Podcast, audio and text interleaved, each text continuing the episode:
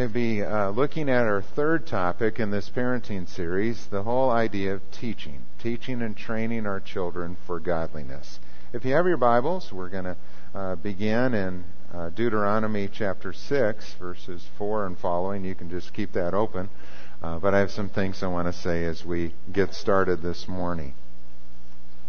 And let's begin by asking the Lord to use this time in our life. Father, we thank you for the direction that you give in your word, for the counsel and the wisdom that it contains. Your word is truth. Your word is life. It gives health. It gives insight and wisdom. It's more precious than gold. And I pray, Father, that as individuals and as families, we would honor your word in that way and see this as the most important thing that we really need to know. We need to know you. We need to know what your word has said and then we need to put it into practice in our life. Help us today to do that. We ask it in Jesus' name. Amen. Well, as we begin this morning, I want to uh, mention a couple things that are coming up. You know, in this series on parenting, my goal has really been to encourage those of you who are parents to uh, kind of a vision for how God can use you in the life of your children. I wanted it to be broad enough that those who are grandparents and teachers and, you know, aunts and uncles would also see how this can apply to you. But really what I try to do in a series like this is to cast a vision, to inspire and encourage you and motivate you to take the next step. But there's a lot of questions that are left unanswered in a series such as this because we can't get into the specific details all the time of your situation, for example. Well, this summer in our summer Sunday school, we're going to be having a parenting series. It'll be smaller classes where you can be involved in those classes and ask questions. And those particular uh, classes are going to use a curriculum that's from the National Center for Biblical Parenting. And it's going to deal with issues of the heart. In fact, the title of that series is that parenting is heart work. And that'll start in June and it'll run through June and July. And then in August, of course, we take a break for a month from our uh, summer Sunday school. Uh, ends at the end of July and then we take a month off. But in those weeks, you'll be talking about things like discipline issues or dealing with attitude or helping our children to listen and learn from the examples of others and you'll be digging into the scriptures as a part of that series too. So I really want to encourage you to consider that. The children will be covering similar material in their time, so you can talk about it as families afterwards. And I think it'll really help you in applying the things that we've been uh, discussing in these weeks together. Well, this morning I want to begin with a story. James Dobson wrote that one of his favorite books to read about boys is the book Up to No Good the rascally things that boys do. Uh, it is edited by Kitty Harmon, and it's a compilation of stories told by perfectly decent grown men recalling their childhood years. But here are some examples of things that, I don't know, guys just do. For example, this is Mark from Ohio. He was born in 1960, and he tells of a time when in seventh grade, the biology teacher had them dissect fetal pigs. Well, he and his friend got the great idea that after they had dissected this pig, that it'd be kind of funny to take the snout and put it on one of the water fountains at school.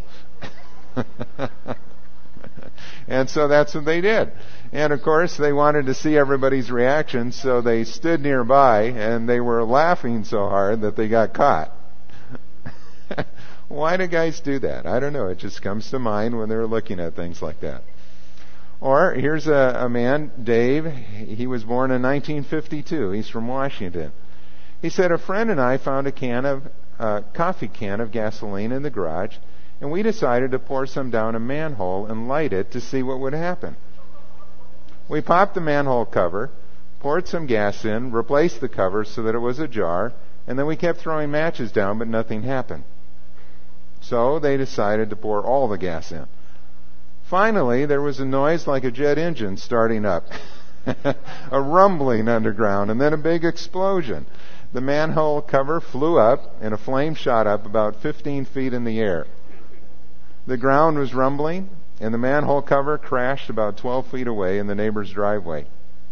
Well, what happened was the gas ran down the sewer lines for about a block or so and vaporized with all the methane in there And then it blew up all our neighbors' toilets. Here's the deal. He goes, I'm a plumber now. and that's how I know exactly what happened. Now there's a whole bunch of stories like that, you know, and we laugh and I look at that and I go, you know, that wasn't a good idea then and it's really not a good idea now because some people would think it was a terrorist attack or something if, if that happened. But I would bet that if you ask the men that are in our church today, those stories bring to mind stories of things that they can recall, either of people that they knew or things that they may have done themselves. For example, I have a friend named Scott who's a pastor today. He's a great guy.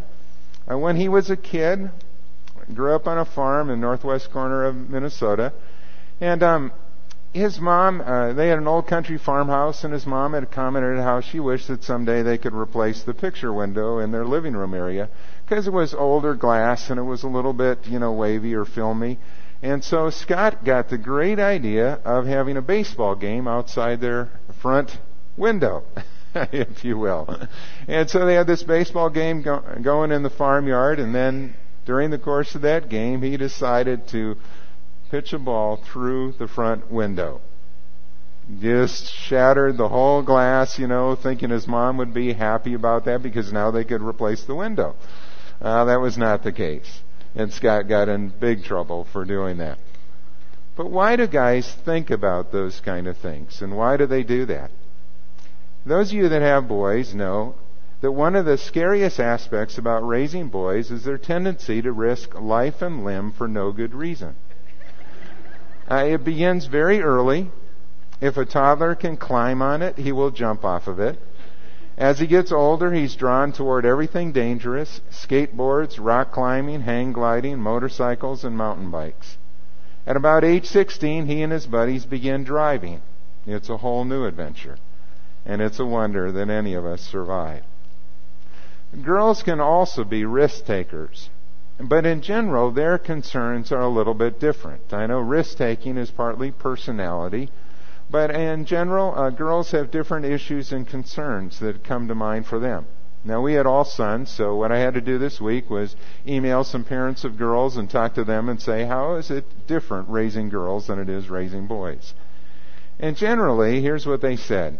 In general, girls are more verbal, more social, and more concerned about friendships, and they want to talk about that and what's going on in their life. If you ask a guy how his day was, he might say it was fine, and he'd be happy with that answer. If you ask a girl how her day was, you know, generally girls are more verbal and they'll tell you everything about their day. I talked to one dad who has all daughters and he said that, you know, around the dinner table, I mean, our dinner table experience has always been quite different than his. And he would say that he says the prayer for the meal, and then that's about the last word that he gets in, and then it goes from there. Girls in general are also more concerned about uh, clothes or appearances, and it starts at an early age. I remember being at a friend's place for a, a cookout. We were having a picnic, and he had three daughters, and uh, they were probably at that time in the ages of about, you know, six, four, and two in that age period. And one of his daughters wanted dad to tie uh, her shoes. You know, and so dad ties the shoes. And she fell apart because the bows were not even, the loops on the laces. You know, and she just lost it right there, and dad had to retie the shoes so that the bows would be just perfectly even. One of the interesting things about that is that about three, four years ago, she went on to be Miss Minnesota here, you know, and so that concern was there at a very young age about appearances and how things looked. But here's the deal. You can go to the next slide.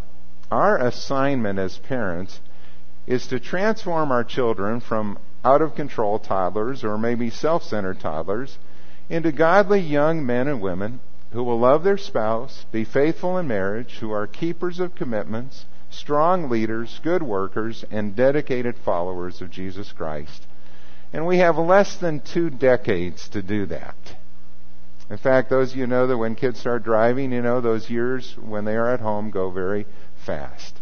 And so you got about 16 years to do the primary work. Can we accomplish that? Not a chance. Not a chance. It's only by God's grace that we can do this. There's a role that we have as parents to teach and train our children in godliness. There's a choice that the child must make to choose to follow Jesus Christ and to value and honor His Word and to look to Jesus. And then there is God's grace in this whole thing. Because God has chosen to use us as role models in the life of our children, as teachers and as encouragers and guides, we can't do this in our strength alone. We need to depend upon Him. So, how do we help our children grow to become godly young men and women? One of the primary ways that we influence our children is by teaching. And that's where this passage comes in in Deuteronomy chapter 6. Listen to what Moses wrote here to the people of Israel. He said, Hear, O Israel, the Lord our God, the Lord is one. Love the Lord your God with all your heart, and with all your soul, and with all your strength. These commandments that I give you today are to be upon your hearts. Impress them on your children. Talk about them when you sit at home and when you walk along the road, when you lie down and when you get up. Tie them as symbols on your hands and bind them on your foreheads. Write them on the door frames of your houses and on your gates. Now, I want to mention a little bit about the context of this when you look at it. You know, here Moses was speaking to the children of Israel. It was a new generation all of those that had been over the age of 20 that had refused to enter the promised land had now died. So there's a whole new generation that's come up. And he recounts for them the history, how God has delivered them and brought them out of Egypt, how he provided for them in the wilderness. And then he repeats the Ten Commandments, God's law for them. That's why this book is called Deuteronomy. It's a second giving of the law. It is the same law, but now it is given to a new generation. So it's a second uh, giving of the law to this new generation. And in chapter 5, he has just gone through those Ten Commandments that are to be their guide for life. And then the very first thing he tells them is okay, there are two things that you must do if you want to live long in the land that God is giving to you. And those two things are this we must love God with all our heart, and all our soul, all our mind, all our strength. And secondly, we must teach our children to love God too. That we need to pass on our faith to this next generation. And every parent who is a believer you know, wrestles with that. How do I pass along my faith in a way that it becomes that child's own experience? As those of us who maybe, you know, maybe some did not grow up in a Christian home, you've come to know Jesus Christ and you're wondering, how do I do this? Some of you who have grown up with Christian parents, you've had that blessing and heritage, but you want your children to have this kind of first chair experience where their faith in God is so real to them. They've had this profound conversion experience, and they know that God is real and He cares about them. How do we do that? Well, the primary responsibility for teaching and training our children in godliness rests upon us as parents. Uh, that doesn't mean that others can't help along the way. They will. The church is here to help and other believers in Christ are here to help. But the primary responsibility for teaching and training our children to know Christ and love Christ and follow Christ rests upon us as parents. It all starts in the home. And we are to teach both formally and informally. That's what Deuteronomy is saying here. You know, we're to teach when we are sitting down in our homes. And there's a formal aspect to that. And we might be around the dinner table. It might be at bedtime. We're also to teach when we're walking along the road and going, driving in our cars, or we're out working and we're doing things together. He says, when you sit at home and when you walk along the road, when you lie down and when you rise up, it's an all day, all life kind of experience that we are to teach our children by our life and by our words. This morning I brought in another kind of visual aid here, if you will. It's a Bible. It's a very old Bible. It actually belonged to my grandfather, Ole J. Stanghelle. Uh, he was born in Norway. Came across on a boat in the 1890s. He was born in 1872. Came here in the 1890s and started to farm. And you know those steps of having a family. He's got eight children. Their names are all listed in here. The date of their marriage, all those kind of things. And uh, my grandfather was uh, 90 years old when I was just eight years old. But the image I have of my grandfather, I have a picture of him reading his Bible and praying. And I, I know that about my grandfather. He was active in the church. He was generous in his giving. He cared about the things of God and he supported different ministries and works that were going on. And he passed on a legacy of faith. I know that reading the scriptures was very important to my dad. I'd see my dad many times with his Bible open and reading and doing that. And I had the privilege of growing up in a home where that was important. Going to church, being active in that, being involved in it, and living out your faith was an important thing of what you do. Now I know that some of you grew up in homes that weren't like that. Last year at our men's retreat, uh, we just had a great kind of informal discussion before breakfast one day when we were talking about the differences and some of the guys who were there were sharing their struggles because uh, you don't have a role model for this. You don't know how to do this as a Christian father and dad. How do you teach your kids? What are you supposed to do in that role? And we talked about how important it is to connect with one another because we've got other men who have grown up in that situation but who have learned and who have been doing this now for some time that can be an encouragement to you. It's why we need to connect and learn from each other. That's why I'm doing this series even on parenting, just to kind of raise the bar and encourage you to take those steps of faith to be involved in teaching and training your children. I know in our family, um, with our boys, there were some things that we did. I'm just going to share those. Uh, we were not perfect in everything that we did, but there were some things that we tried to do very intentionally to pass on our faith to our children. One of the things that we would do is we would read to our children at night. And both Gail and I did this, and we would read children's stories that were just fun, classic stories that kids love and enjoy. But we also read devotional stories. We would use books like Little Talks with God by Gilbert Beers, or we used um, stories and lessons from nature because we had boys and we like to camp and we like to do things like that. Uh, William Coleman's stories that related lessons of faith to things in nature was really interesting, and our guys still remember those stories. We'd also uh, read stories from the Bible. Most of the time, they were in a children's version, and we would talk about those stories uh, and then teach them, talk about what that means, and apply them to life. You know, and uh, when uh, Ron and I were uh, talking about suggested devotionals that we could get for our book table out here, we quickly realized that most of the devotionals we used are already out of print. And so we weren't quite as familiar with the ones that are out here, but I've looked at the book table and we've tried to order some great resources. And there are devotional materials that you can pick up. Uh, there's a number of them out there, and I would encourage you to do that and begin that habit of reading to your children and sharing from the scripture if you're not doing that already. When our kids were older, we began to encourage them to have their own quiet time. And they, each one of them in, in time, would start to read through the scriptures on their own and having their own personal quiet time, uh, reading from the Bible and praying, and then we would talk about things. How's it going? How's it going in your life? You know, how are you doing spiritually and things like that to encourage them all along the way. And then every morning, we would pray with our boys before they go to school. And we did that so much that uh, there was one stretch once when, for about a three, four month period, uh, we had a couple neighbor children that were dropped off at our house so that they could catch the bus.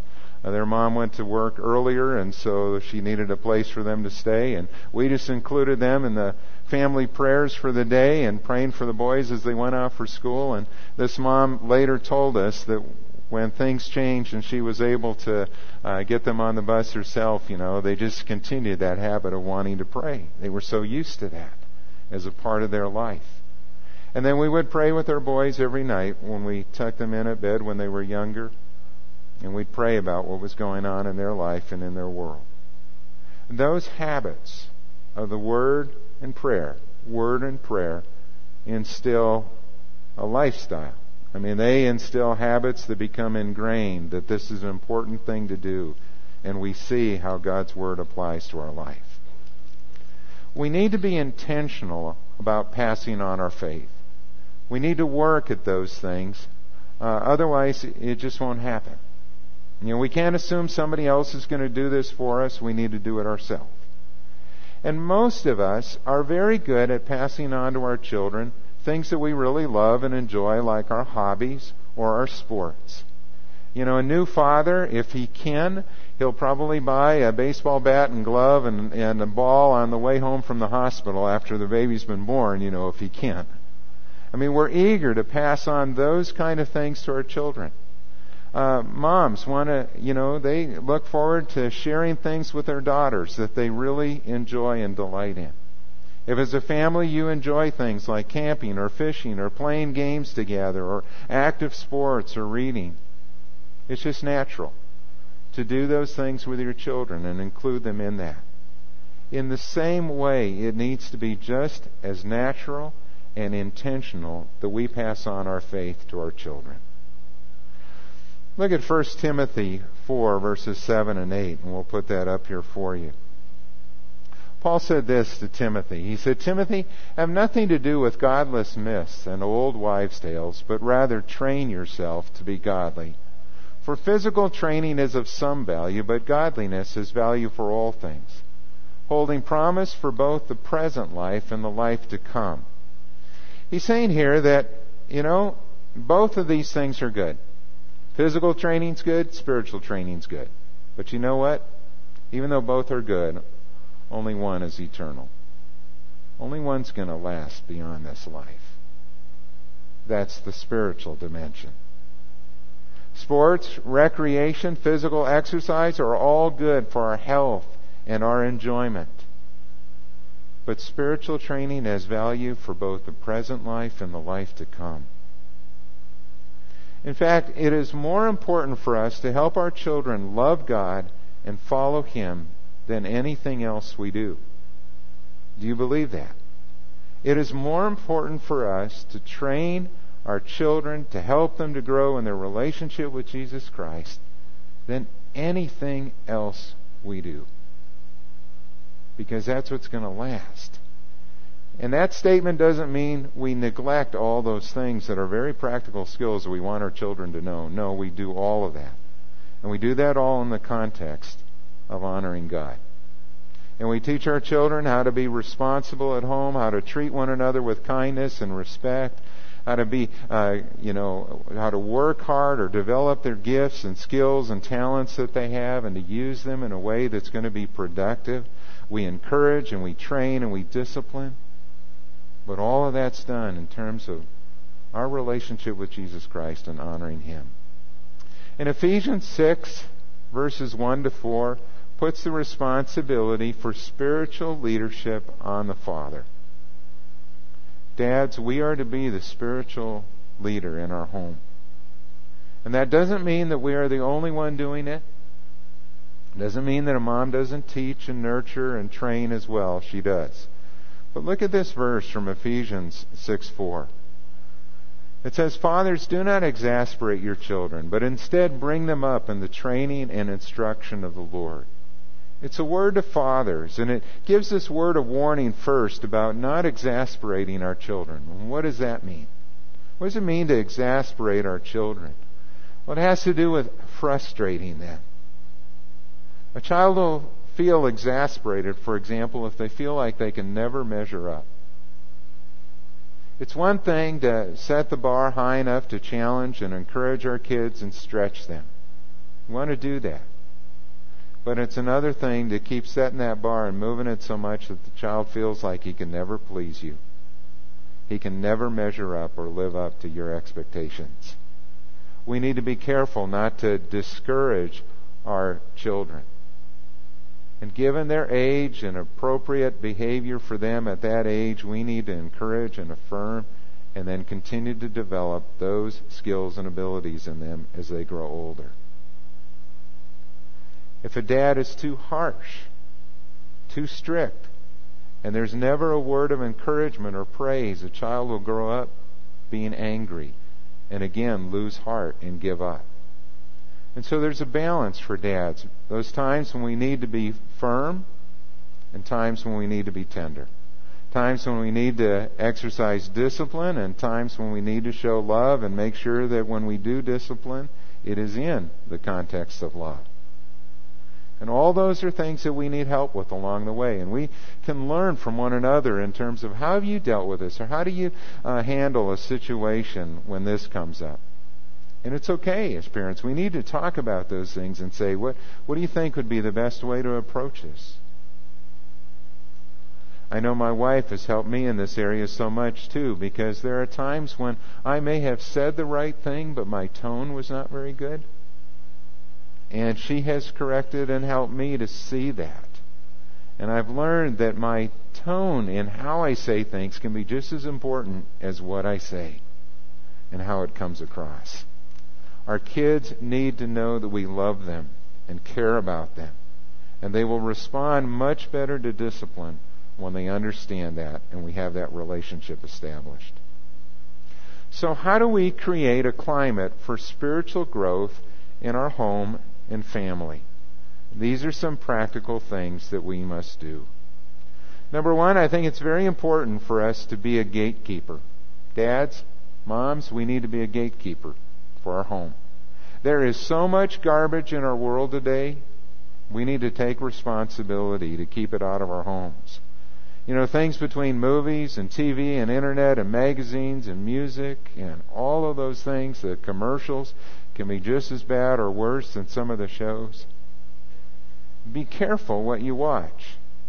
Philippians 4 8 says that whatever is true, whatever is honorable, whatever is right, whatever is pure, whatever is lovely, whatever is of good reputation, if there is anything excellent, if there's anything worthy of praise, let your mind dwell on these things. You know, we've been very careful about what we've watched and what we've not watched, and movies that we have rented through the years, just to be careful in that area in terms of what we see. And those things may change slightly as kids get older, and, and uh, you know, it changes in terms of what you watch, but you still want to guard that area because what we see affects what we think about and what we do. We need to teach our children to be discerning too. Philippians 1 9 to 11 again. Paul's prayer about choosing those things that are excellent is really important. You know, we might teach our children in other areas to be wise or make good decisions.